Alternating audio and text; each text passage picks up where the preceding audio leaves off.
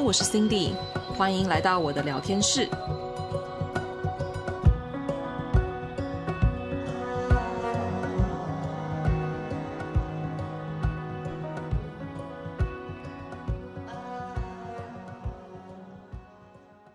嗨，欢迎回到 Cindy 聊天室。不知道各位是不是都喜欢旅行呢？有想象过如果有一天可以把旅行变成一种正职工作吗？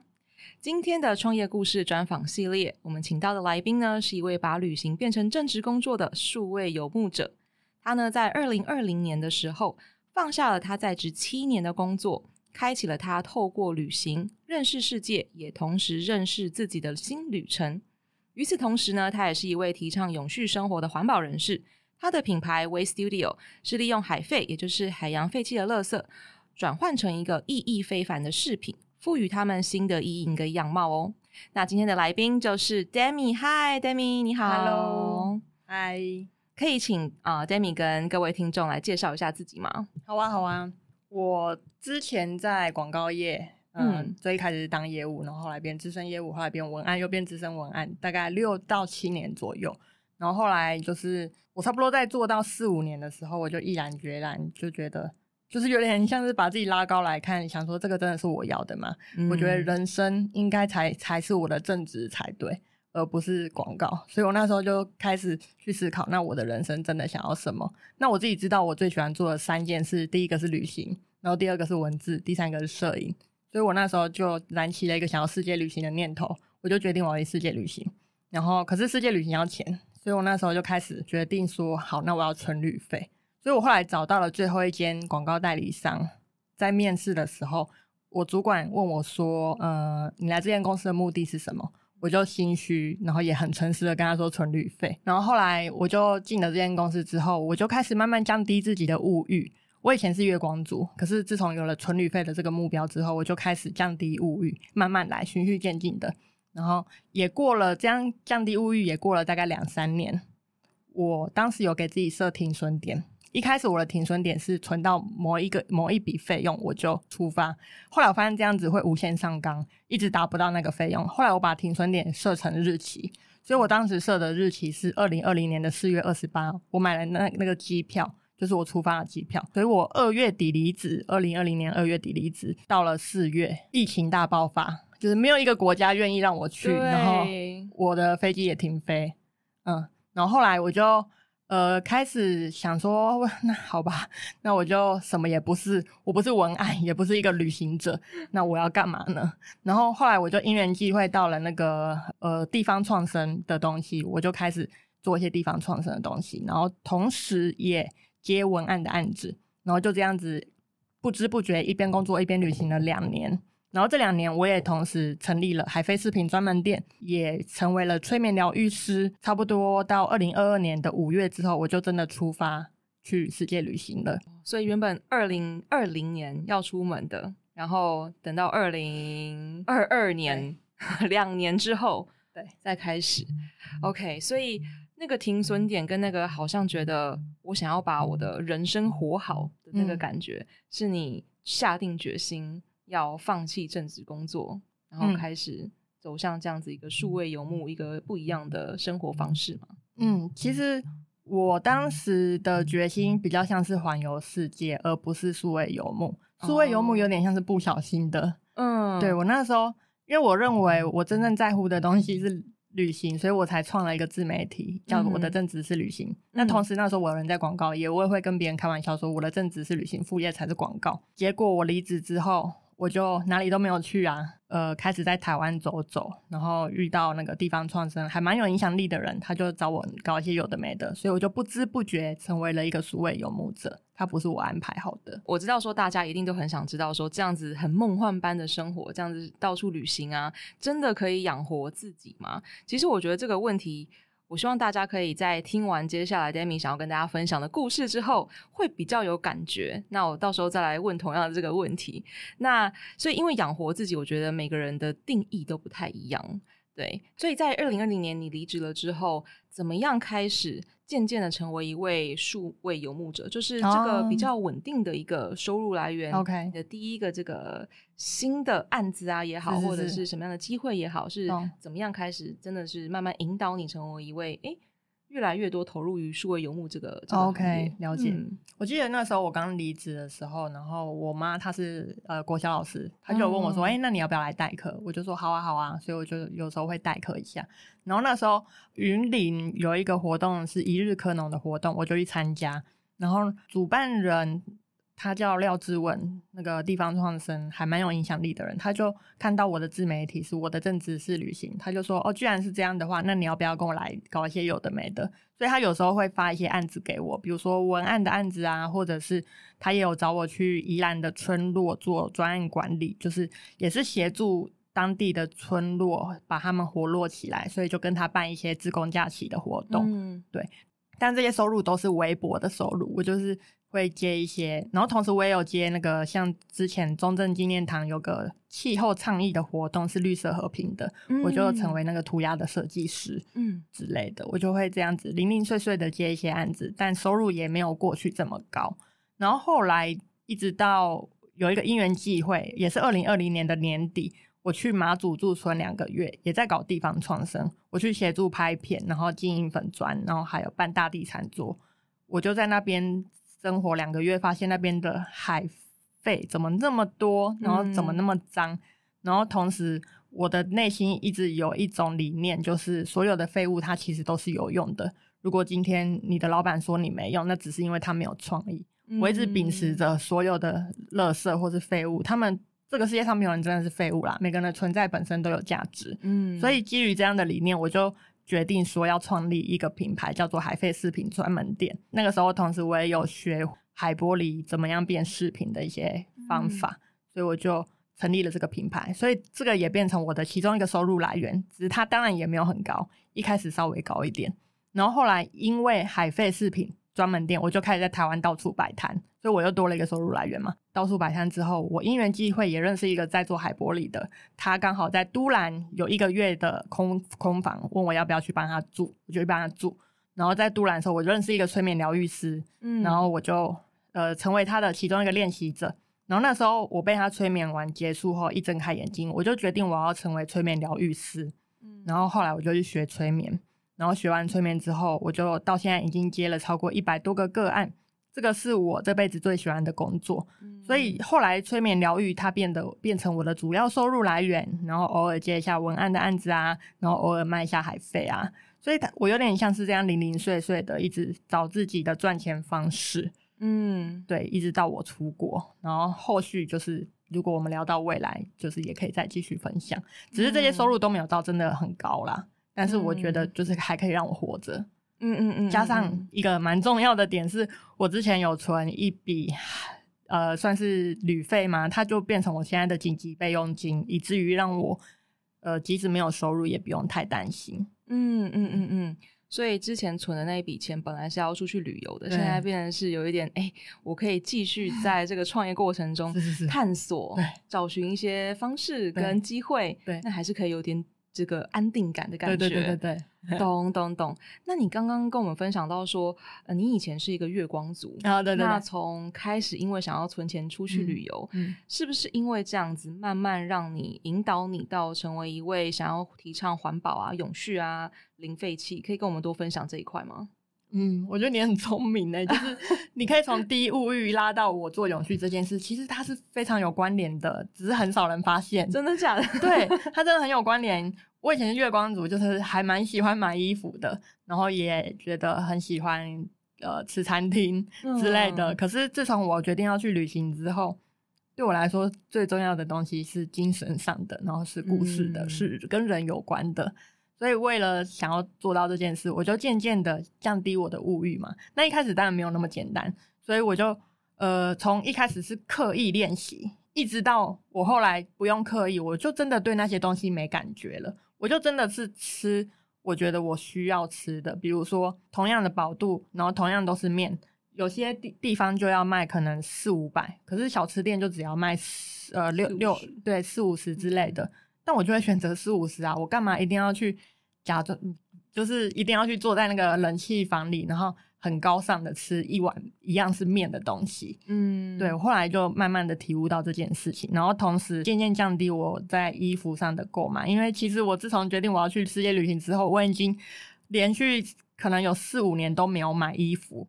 所以我会去废物市集，就捡别人不要的，嗯、同时我可能也会把我不要的拿拿去放在那边。然后如果真的真的真的一定要买，我也会一定会买二手的。原因是因为我觉得买那些新的东西，其实都还蛮蛮浪费地球资源的。很多东西，与其你要生产出新的东西，不如把现有的东西再继续去利用。这也是为什么我后来会把捡一些海废垃圾。海玻璃，然后让它再一次变成可以被重视的东西，这是我觉得对我来说蛮重要的事。OK，对，也是因为就是这样子的，我觉得这是一个很很妙的安排。对，通通都不是我刻意说好，我今天下定决心我要来做永续这件事情，没有，而是一开始其实是为了存钱去旅行。对，那后来呢，从这样子一个生活上的调整跟一个不一样，打开一个新的这个意识，才发现说，哎，原来我好像。不太需要这些东西，对那慢慢等到你真的离职了之后，这些机会跟这些嗯 connection，就是你认识的人，你建立的这些人脉，通通也都是支持的，去提倡这些东西的人，嗯，就会更有一种共鸣跟一个互助的力量感觉，没错，真的就是这样。我觉得创业这是一个很我最喜欢的部分，就是对你可能心里面会有一个那样子的核心理念，嗯，那他就有办法去引导你，对。一步一步的往下去，对。然后，如果真的，我觉得有时候很多人问我们说：“那你最想要做的事情是什么？”嗯，我们有时候真的答不出来，对，对，嗯、就是一个活在当下的感觉。是是是，你去过了很多的地方旅行，在二零二零呃二二二年之后嘛，对对对。那这些地方呢，其实都不是一般旅行社会带大家去的。嗯嗯嗯一种不是可能你看了你的照片或者是你的 IG 也好，会觉得说哇，就是很很辉煌的这样的生活。对，但是你的文字跟你的故事，还有这些照片，其实是可以让人家慢下来去思考现在社会跟我们的生活中一种。很深层的在体验跟感悟到平常不会去思考的事情，嗯，嗯嗯，透过你的文字跟透过你这些照片之后，可以看见一些不一样的世界跟甚至是不一样的自己，嗯嗯嗯，嗯，可以跟我们分享说，嗯，在这样子的一个一个过程中，你希望可以透过你的镜头啊，跟你的故事，创造出什么样子的一个影响力，或者是带领大家进入到什么样子一个故事来身临其境？OK。我把它分两块来讲好了。一开始是呃，第一个就是故事这一部分，然后等一下我们来聊聊影响力。嗯，故事这一部分是，其实我为什么想要旅行？我自己在旅途中也一直问自己这个问题。然后，嗯、呃，我后来在旅行中就真的越来越发现，其实我喜欢旅行，并不是因为想要去踩那些观光景点，并不是去想要看那些呃，可能大家都在打卡的东西，嗯、因为对我来说好像没有那么有趣。我我也尝试过，但是我发现那个不是我想要的。我觉得我旅行的目的也是回到我自己的本质，就是我从我从很小就一直很在意的东西，那就是人，所以我就会很想要去关心跟人有关的东西，我就会想要知道哦，这这里的人是怎么样生活的啊？那为什么这里的人是这样生活，而而台湾又不是这样生活？那为什么泰国人或是呃，为什么东南亚人他普遍可能？没有比华人这么多的商业头脑啊，等等的，然后或者是呃，我就会很想要了解当地的每一个人的故事，所以我以前有在做交换故事的活动，嗯，所以因为我会很想要知道这些人的故事，我就会嗯，通常一个人在意什么，你就会不小心接触到什么，然后我认为基本上只要你接触到故事，他我觉得生而为人都一定会有蛮多痛苦跟黑暗的部分，所以就会不小心的就会。看到这些东西，嗯、那我觉得我还蛮不避讳去看到痛苦跟黑暗的，因为我觉得它就是事实，没有必要去避开。而且痛苦跟黑暗，我都觉得它是光明的转捩点，嗯、所以我就会更愿意去想说这些人到底怎么了。对，比如说我去马来诶、欸、柬埔寨的时候，有遇到那个马来西亚人，因为被抢劫然后死掉，然后那边有个抗抗议，有点像是嗯、呃、Make Cambodia Better 的、嗯、呃活动。我就会去参加，然后看一下是什么样的状况让柬埔寨会有这样的问题发生？嗯，呃，台湾或日本却比较安全。对，我觉得可能是因为回到一个人的本质，他最关心的是什么，或是他最有兴趣的是是什么？那我觉得对我来说，人是很重要的。这也是为什么我想旅行，因为我可以看到更多的成长背景，或是不一样的价值观。嗯，我觉得每个价值观都是很值得参考的，都没有什么好跟不好。嗯哼，这是故事的部分。嗯，然后再来是影响力。然后，因为影响力对我来说，我从来没有想过影响力这个东西。就是我觉得，我都只是想要去看看这些人究竟发生什么事。我通常都不能做什么，就是我我也没办法帮助他们。嗯，对，这是比较可惜的地方。嗯，可是我有观察到，有些人很想创造影响力，他都是 based on 在。他的他的内在深处其实想要的是名，呃，想他关心的是自己的名，而不是关心人，所以就会导致有点本末倒置。想要成为影响力的人，结果都是在关心自己是不是可以变有名，嗯，而不是真的是在想要去协助别人跟帮助他人。那对我来说，如果一个人他真的想要有影响力，他必须真心的去帮助人，才会产生影响。嗯哼，对。那我也不确定自己有没有做到这件事，但是我觉得。呃，人这件事是我一直觉得我我我喜欢的部分。那有没有影响力，对我来说是其次。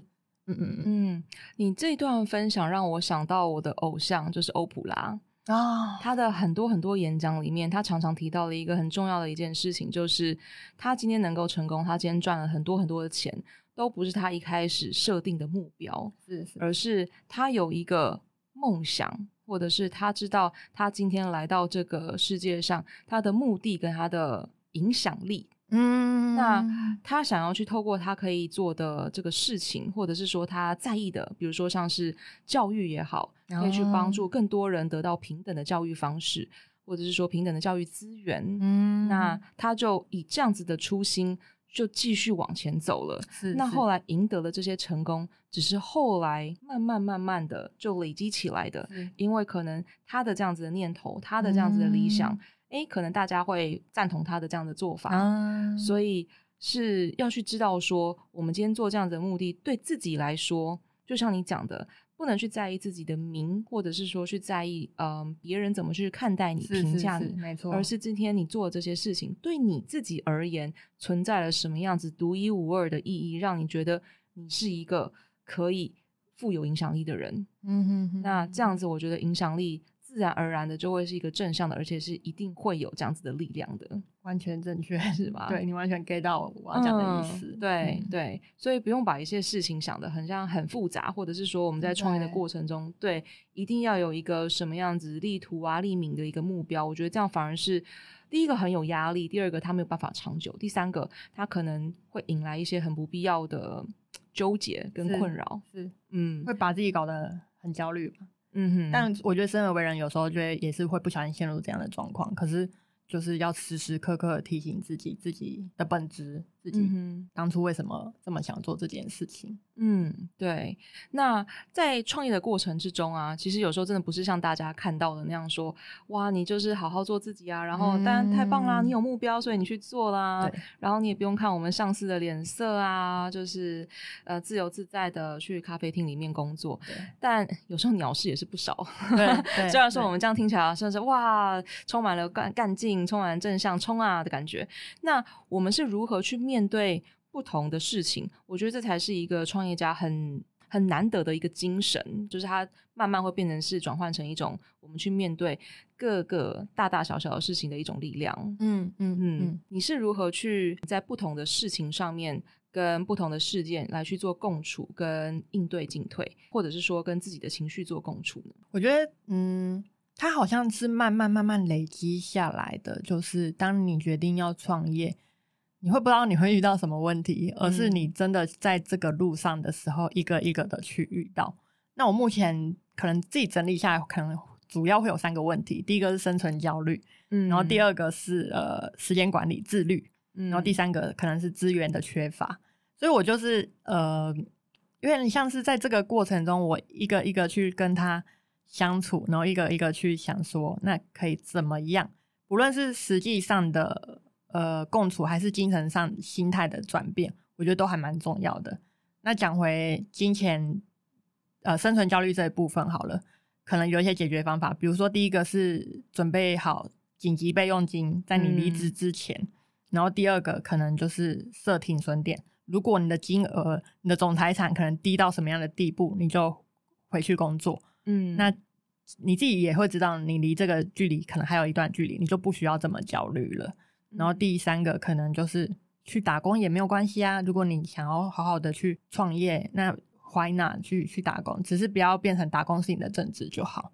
然后第四个可能是，就是像我们自己创业，我们就呃，我自己可能会给我自己有发薪资的月份，可能可以把这个薪资的月份往后延，嗯、你就会知道我未来两个月还会有薪水，嗯嗯，你就会比较安心。所以就是去找一些方法来让自己的心更安定。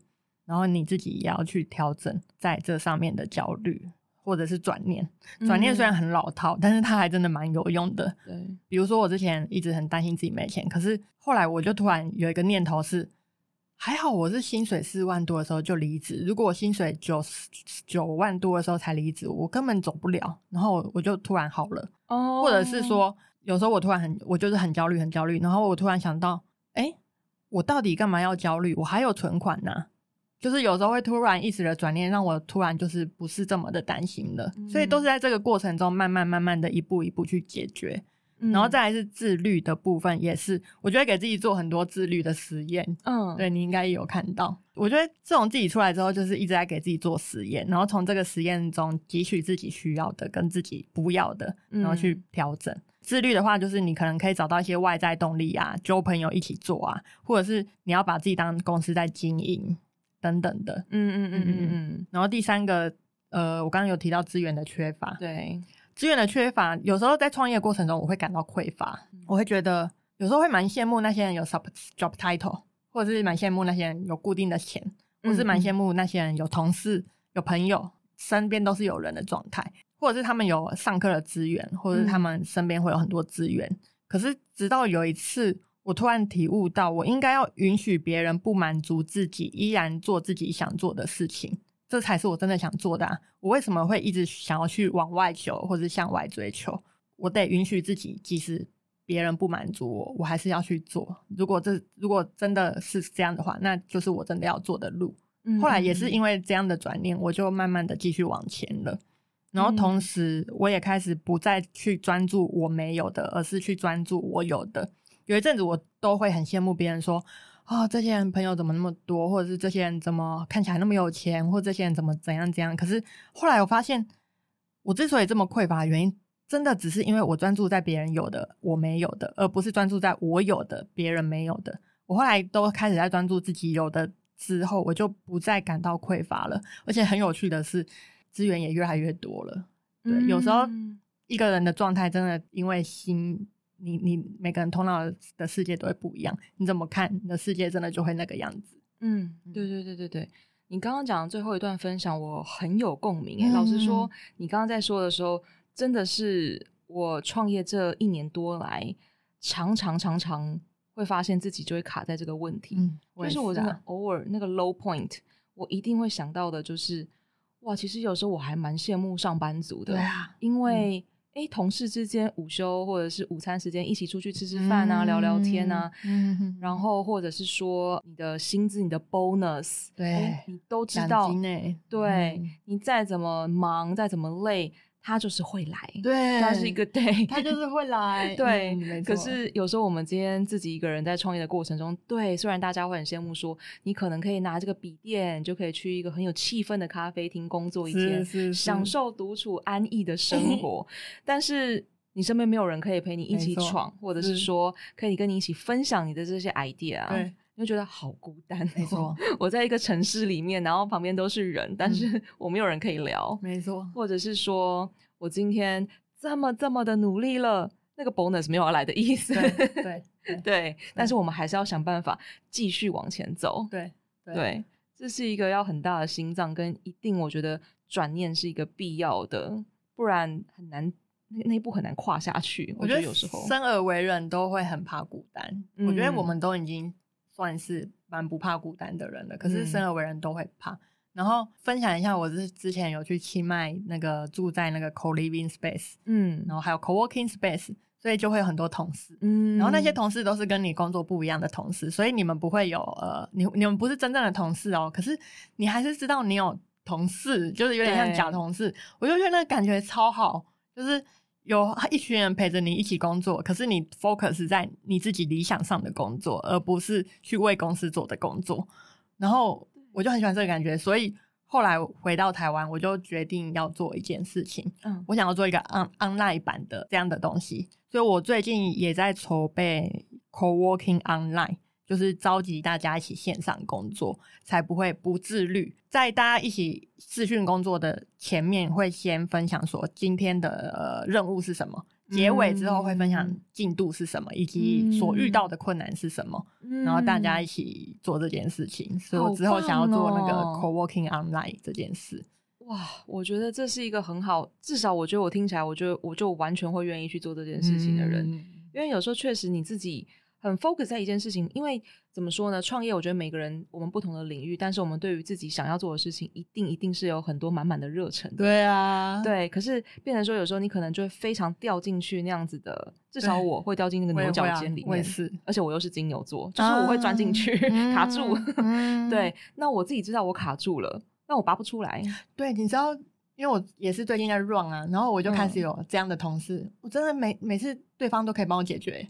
对，就是你客观的看别人的时候，就是哇，很有逻辑，很清晰。对，卡在自己的时候，因为太在意，嗯嗯，或者是你太想要可能追求更好的、更可以帮助别人的，所以好像顾及了很多层面之后，哎，又哪里都去不了的感觉。对，所以真的有一个这样子 online co-working space 的话，我发现是可以大家去互相的来做一个 support，对，取暖。对，真的 有一点，但是嗯。而且你知道吗？就是我那时候在清迈住 co-living space 的时候，跟他们交流，每一个人都在创业嘛，然后每一个人可能就是在做自己理想中的生活。嗯，大家跟你讲话都是眼睛会发光，你就会觉得哇靠！既然有这样的世界，每个人都对自己这么有热忱。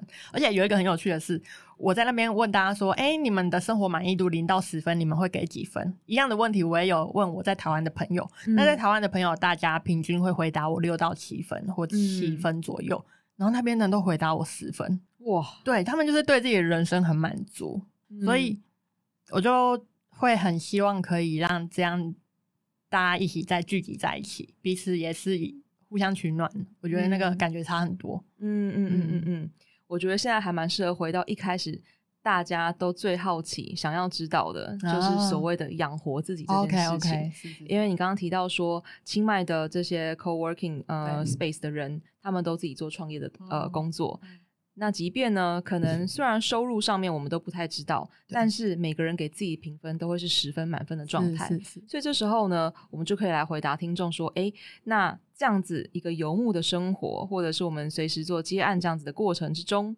嗯，到底能不能养活自己呢？你会怎么去？哦，我想一下，这个真的没有一定的答案。嗯。呃没办法，有有可能没办法，也有可能可以。我我在那边有认识一个斯洛维尼亚人，然后他是在做 digital AI 什么的，嗯嗯，对，他也没有稳定的收入，然后也是自己接案，然后他就是很 focus 在他做的 YouTube 上面，然后我就看着他看起来就是也是没有收入，可是他很很 focus 在他热爱的事情上面，我就问他说：“你都不会担心吗？”他就说。我相信我热爱的事情，就是未来他是我就是好好的专注在我的热爱，我我觉得结果我就先不用他，他就是有点类似，就是专注在自己的热爱，所以他会心无旁骛的专注在自己的热爱，所以他没有时间去担心，因为他必须专注在自己的热爱上面。嗯嗯嗯，我每次想到他的例子，我都会觉得，我就会很感激自己现在也在做自己喜欢做的事，但是不一定有钱。嗯，对，但是我会很感激自己在路上。嗯，好，那假设真的失败了，那又怎么样？我就回去上班啊，最坏不就是这样？嗯，对。然后收入的话，然后也也是因为跳脱体制之后，才发现哇，赚钱的方法有好多。嗯，以前可能会以为进办公室上下上班下班才有办法赚钱，可是其实赚钱方法很多欸，比如说呃。到国外，我就有看到很多各式各样的职业，有人在推广加密货币，他也可以成为一个创创办人，然后也有人在做什么运动疗愈创伤，然后也有人在做 life life coach，嗯，对，life coach 在美国应该比较多，嗯，也有人就专心在做 YouTuber，然后也也有收入，然后或者是你如果今天想要卖什么，现在线上课程也很多，我就体会到，呃，来源收入它是可以很多元的，就像我后来的经验也是，嗯嗯嗯嗯，所以应该不太需要会怕怕会饿死，因为赚钱的方式很多，然后第二个是顶多回去上班，就没什么大不了。嗯，所以其实，在创业这个过程中，我们想到这个养活自己的这个定义呢。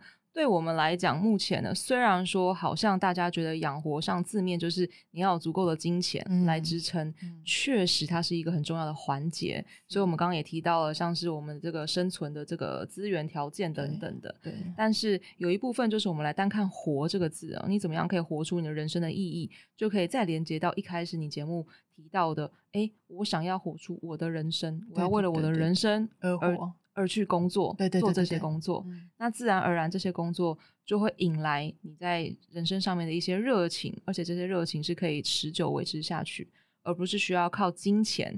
你觉得我是为了领这个薪水我才去做的，嗯，而是今天有没有这样的薪水，对我来说都可以养活自己，满足自己。嗯，那那样的活起来的感觉，嗯，自然而然的，哎，就像你讲的，赚钱的机会很多，搞不好他可以养活自己。满足自己之外，还真的又有一笔钱。对，对，我觉得这就是我们一直可能想要去追求的。那跟大家平常既定的觉得形象说，哎，养活要有钱，要有收入，那个银行小猪铺满要满满的，就不太一样。没错，但确实就是，如果真的今天他没有办法支撑我们到那一个境界的话，哎。So what？就是我们还是可以有各种各式各样的方式去找一份工作，去打打工，去找出一个新的平衡，是都是有可能性的。是是是，嗯，反正就是你自己知道在找工作就好。其实这这也可以回到很有趣的东西，就是猫咪它会有基因，所以它尿尿完，讲到尿尿，它尿尿完会开始暴冲的原因，是因为它过过往以前猫咪在野生的时候，它们尿尿的地方是很是野外，而不是自己住的地方，嗯，所以它会很。紧绷的上厕所，嗯，然后上完之后，它就会开始冲，才不会有危险。哦，所以我们家的家猫，它也是上上完厕所会开始冲，冲来冲去。人也是哦，因为人过去是也是原始人嘛，所以它也会有焦虑。嗯，可是现代已经不用那么焦虑啦，现在要活下来其实不会这么的困难。可是我们的过往的那个基因延传下来的那个演化论，它就还是在我们的身体里。这是为为什么我们会焦虑？它是我们的本能。我觉得。要学会的就是不要去抗拒焦虑，而是你要知道要怎么跟他共处。你要知道你为什么而焦虑，然后如果这个焦虑真的是合理的吗？还是不合理的？那如果是不合理的话，你是不是继续把你的专注力回到你现在要做的事情身上？这个才是重要的事情。嗯，就像你在那个斯洛维维尼，哎，那个男生做，啊，对对对，嗯，他非常心无旁骛的在专注他做的这件事情上面。那虽然说可能。Maybe 他在放松了之后吃饭的时候，偶尔还是会有一点点焦虑，想说：“哎呀，好像没有赚到钱。”对，但是他真的在 focus 一件事情的时候，真的就是可以去嗯嗯嗯面对当下的这样状况，然后非常投入的。嗯，那对于现在我们录的时间是年底嘛？那二零二三年，你有没有一个什么新的小小的计划、梦想啊？可以跟我们大家分享？嗯嗯嗯嗯，有创业，对，嗯，时间回到五年前好了。好好，五年半前，我突然有一个念头，就是我要环游世界，然后这可能也是我的梦想，然后一直到我存到旅费二零二零年，这还是我的梦想，然后我就开始在台湾数位游牧，开始过着自由自在的生活嘛。我那两年生活满意度都是都是九九左右，欸，诶，也是超级高。我就觉得很快乐，虽然一开始我会很堵然，为什么就是突然出现 COVID-19，我没办法完成我的梦想。可是到越来越后面，我是越来越满足的。我的世界梦、世界旅行的这个东西还在嘛，所以我还是出发了。可是后来出发了之后，我发现其实出发之前我就有一点点念头是，其实我后来做催眠，我觉得这个乐趣是大过于旅行的。所以我有想过，我有一个百分之五的念头是想说，要不要干脆就不要出发了。可是。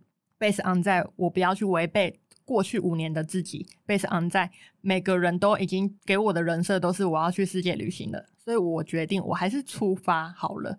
结果在这趟出发就一路上就超级衰，一直遇到很多衰事，嗯、一直衰到就是我现在滚回台湾，我有点意识到说，也许这个已经不是我的目标跟梦想了。嗯，而当我在台湾的那两年，我发现自由不一定是旅行，而是我离开上班生活。其实老实说，我每天就已经很快乐了。我上班的时候会这么爱旅行，是因为旅行的时候就是我最自由的时候。哦，对。所以后来我发现，其实我要的并不是旅行，而是自由。自由，嗯。然后那个自由是。他是可以在台湾也能做到这件事，我就可以做我想。然后那个自由也包含我做我喜欢做的事情，我一样会有钱。所以我后来会很想做一件事，就是创业。那我二零二三年会想要开始我自己的一对一引导，或是课，或是训练班。嗯，对，比较不会是课程，嗯，对，可能比较不会是影片课。对，我会开始希望透过我的经验来帮助在迷惘的人，或者是很不确定自己要什么的人，觉得自己还不知道什么叫做理想生活的人，去梳理他们的人生，把他们的人生心智图画，然后心智图画之后，再引导他们透过心智图的最后最下面的每一个任务去好好的执行。嗯，所以它不是只是教大家怎么样去。想到自己理想生活形态，而是很落地的去执行自己的理想生活形态。嗯，对，我会去，所以那个我之后会做那个课程，叫做理想人生系统设计。哦，我我希望做一个理想形态，而那个是落地，真的可执行的理想生活。嗯，对对对，对，把原本可能比较虚无缥缈、飞在天上的想法，对对对对，刷下来放到地上，对，然后让它去走。啊，对对对对，然后同时也会想要开始执行我的那个 co-working online。嗯，对，嗯嗯嗯，这是我目前想到的。可是我一直觉得人生就是这么的意外很多，所以我就是现在就 focus 在我想做的事。那未来会长怎么样，我真的不知道，那就没关系。就是伴着惊喜又惊吓，对对对 对，我就是 focus 在我的过程，我我不要去在乎结果，对，结果其实有时候没什么意义，我觉得。对对，哇，今天这分享真的很棒，而且 好期待你二零二三年的课程跟我们这个 co-working space，嗯，听起来就嗯。可以有很多很多新的新的 ideas 跟新的一些你知道火花回忆啊等等的。那我们还有一个下集，就是关于永续这一块呢，也会请 Demi 来跟我们做更多的分享。那我们就下一集见喽，拜拜，拜拜。